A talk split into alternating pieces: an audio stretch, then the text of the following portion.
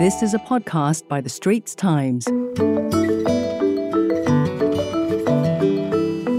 Hello and welcome to The Letter from the Bureau, a special series which is part of The Straits Times Asian Insider podcast channel. I'm your host, S T's foreign editor, Bhagyashree Garika. Now, The Letter from the Bureau is like a scenic detour from the raging news of the day. We talk about life as it goes on amid all the crises that break around us. I chat each month with one of S T's thirty-odd correspondents in fifteen cities across the Asia-Pacific, the United States, and Europe. And they share with you interesting trends and events unfolding in their countries. In our seventeenth episode, we are speaking with The Straits Times China correspondent, Oh Ching Wei. Great to have you back on the show, Ching Wei. Thanks, Bhagya, for having me. So, Ching Wei, you recently reported on some very interesting things that are taking place in a public park, which is right next to the famous Tiananmen Square. Now, you say something, this something special has been going on in this park twice a week, and then COVID hit and shut that park down. So, tell us about that. What's been going on?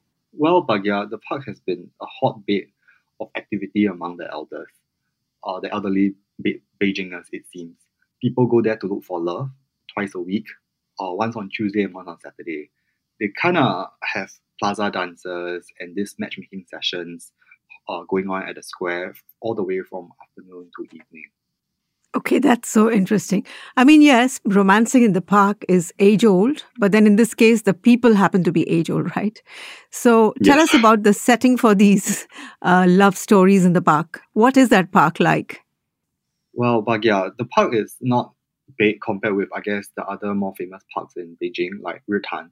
But it is pretty, let's just say it serves its purpose. You know, there's a nice pavilion, there's a little river, you know, over the river we have bridges, stone bridges. And also there's even a plaza, right? So where the people can meet and dance. In that sense, you know, it's it's quite an ancient Chinese uh, architectural um, looking place.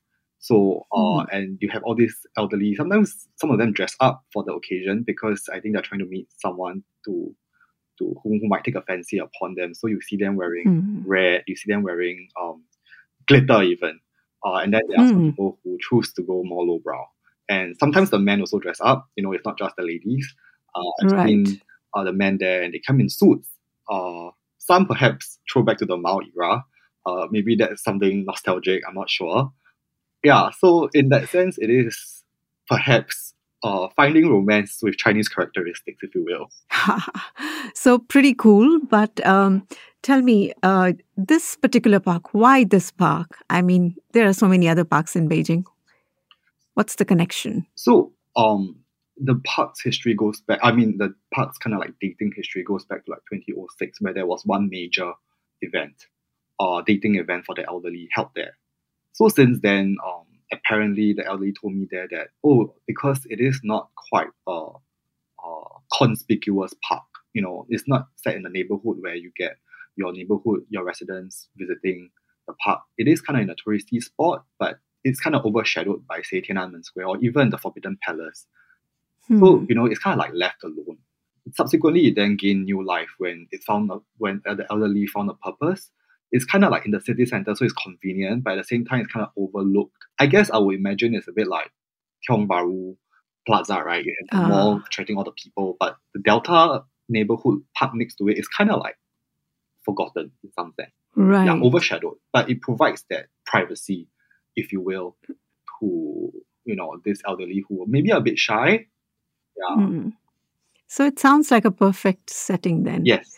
Uh, although I believe it does get very crowded. It does, it does, it does. It's kind of like, uh, maybe a bit like Fight Club. If you know, you know, and like, you know, you mm. just go in there and you kind of know what people there are also there for. Right. So you know what you're doing and the others know it too. Yeah. So it's all very convenient.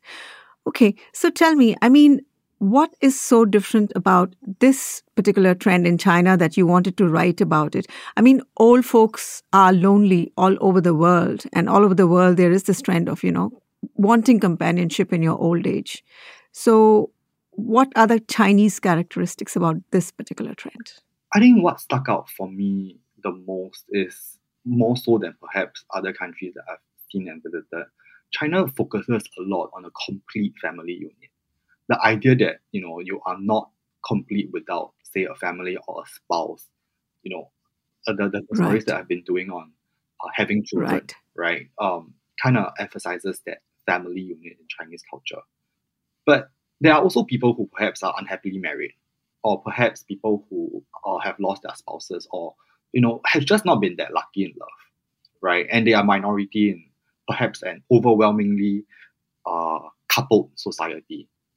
So um, you see all these stories about as China gets more developed and richer, there are all these perhaps um, alternative lifestyles, if you will, that because, you know, the, the people there are getting more, the people here are getting more affluent, and therefore they, they are spending power and they are attracting attention. So it is kind of like a defiance towards, say, the traditional family unit where, okay, even if you're unhappily married, you should stay married because, you know, for the family and the stuff, there's that idea that you should uh, not sacrifice, but you should perhaps um, consider other kinds of uh, arrangements while staying married. Uh, because that is that look that people desire and aspire to. But these are also people who then say, you know, I'm not satisfied with this anymore, and I want my own life. So in that sense, it is part of this growing uh, sense among the affluent Chinese that I want to live my own life and not so much be part of like a community, you know, a family unit. Who am I as a person? And do I have the power to pursue my own romance, my own love, my own story in that sense? And I think that is what stuck out to me the most, that, you know, despite their perhaps older ages, they have not given up on wanting something new and wanting to kind of like feel alive, as, you know, all the love stories tell us that that's what romance does. Right. So this tinge of, I guess, individualism, you know, wanting something for yourself while staying true to the old cultural uh, Chinese ideals about a what, what a perfect or an ideal family unit should look like. And like you say, China is becoming older, it's becoming richer, and therefore all these things are arising. So at the same time, are you seeing more acceptability for this trend? So is it okay with, for instance, with, you know, these these are old folks, so they probably have adult children. So is it okay with their children that they, you know, that the dad's looking for love or the mom is, um, and like you say, divorce is not not really um, acceptable even now. Uh, but is this part of it okay? Are children all right with their old parents looking for, you know, a second shot or, or like you say, even the first shot at romance? Well, um, their children kind of are kind of brought up in a perhaps even more liberal society than than their parents. So um, the people that I've spoken with, their children have not expressed so much, uh, I guess, unhappiness with the way that they have gone on to look for love. In fact, some are encouraging, but there's always a caveat, you know, because there is this sense that um, that perhaps their elderly father, if on the on his journey to find new love, might find someone who's perhaps, to put it across crudely, a gold digger, right? Oh yes. Who's just looking for someone like, again, to put it across crudely, a sugar daddy to pay for all her needs. So there are certain caveats here, right? That um, right. children kind of set for their parents to um, draw right. a boundary, like for example, not having to include this person in their will. Ah, yeah. okay, um, right. Yes. So I guess we've seen instances of this happening in Singapore and in other countries as well. So that certainly strikes a chord. And of course, it is the family or the children being protective, I guess. So yeah, that's all part of being human. Find us on Apple, Spotify, Google Podcasts, or via the Google Voice Assistant and Amazon Alexa-enabled devices. And now back to our podcast episode. Now, let's get back to my conversation with the Straits Times China correspondent, Oh Ching Wei. Now, there is this other side to it as well. You say that, you know, some uh, folks are making money off loneliness. Uh, so what are the numbers? Are pe- is this uh, making money? Are there startups? I think um, that is where the story kind of gets interesting for me as well, like because uh, they're kind of using platforms that Uh, teenage or not teenagers, but younger people use, like Tinder for older people. So there are apps uh, dedicated to that. And, you know, that in itself is a huge market. So there's consultancies that kind of put uh, the number of singles across the country looking for love at about fifty million. And the market is mm. between thirty billion yuan to fifty billion yuan, which is kind of like between wow. Singapore dollar six billion and ten billion. So it is a very huge market. And there are all these different ways that people are kind of tapping into, into how lucrative it is. You have these apps, premium dating services, and even, you know, on social media, like the Chinese version of TikTok, Douyin, there are also online matchmakers who kind of reach out to singles across the country who then get on their programs and say, hey, look, this person is looking for love. Are there any person? Is there someone else interested in this person? What what would you like to know about this person? And all of these can kind of like charge fees. And that's all this industry is making money. Yeah, it reminds me a bit of, you know, the boomers, um, the, you know, in the in America, for instance, you know, the people who are grown old, have money to spend and, you know, want to spend money on themselves. So I guess there's shades of this everywhere in the world. Uh, so, well, how does this story end? Is this like happily ever after? Is there any data on that? Not quite, because there's also this thing where people go on dating shows on T V for the elderly, uh-huh. and uh, some of them are happily coupled, but a lot of them actually are not. And some of the reports that have come out of it uh, attribute this to because people have gone through um, perhaps a very sad romance in their life. Not sad as in S A D, but S E T. So they have gone through marriages and the stuff. So sometimes they're also looking for something more casual. Right, hmm. So they are like, we want companionship and we know what we are looking for very specifically. And sometimes the more hmm. specific you are, the harder it is could be to find companionship or love. So there hasn't been quite that many success stories.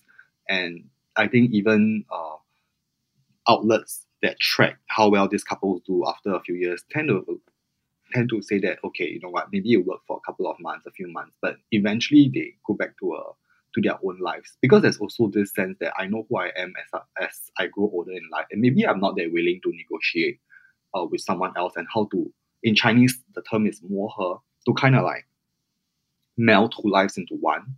That's a lot of work, and sometimes when you're right. older, you're just not that keen on doing that because you want to live your own life. But there's always that struggle, right? That maybe right. I just want to find love too. So in that sense, that that internal dilemma is very real. Right. Yeah. So maybe not that so many this, stories. So I guess we can safely conclude that they haven't cracked it either, right? Like the rest of us, no. It's a struggle. I think all. Okay. I think one thing I kind of take away from this whole uh, doing this story is that actually every one of us is kind of like a work in progress when we are looking for love. You know, True. It's quite that, right? That when we look for someone, there's this whole process of getting to know a person, trying to stay with the person, and stuff like that. And with different person, Uh, different things fit. You kind of have to like look at yourself and look at the other person and think, you know, this is is this suitable for you. And I think this is something that kind of struck me when I was doing this story, that no matter how old you are, if you're still interested in finding who you are as a person, you kind of have to do that in relation to someone else. Right. Yeah. So get an earlier start on it, folks. And that's a wrap for Letter from the Bureau. We hope you've enjoyed it. If you'd like to read Cheng Wei's column, we have a link for you in our podcast description box. And you will also find there a link to other stories that have appeared in our Letter from the Bureau series. That was a podcast by The Straits Times. Send your feedback to podcast at s p h dot com dot s g. Find us on Apple, Spotify, Google Podcasts, or via the Google Voice Assistant and Amazon Alexa-enabled devices. For more podcasts by The Straits Times, The Business Times, and Money F M eighty-nine point three, you can also download the Audio by S P H app. That's A W E D I O.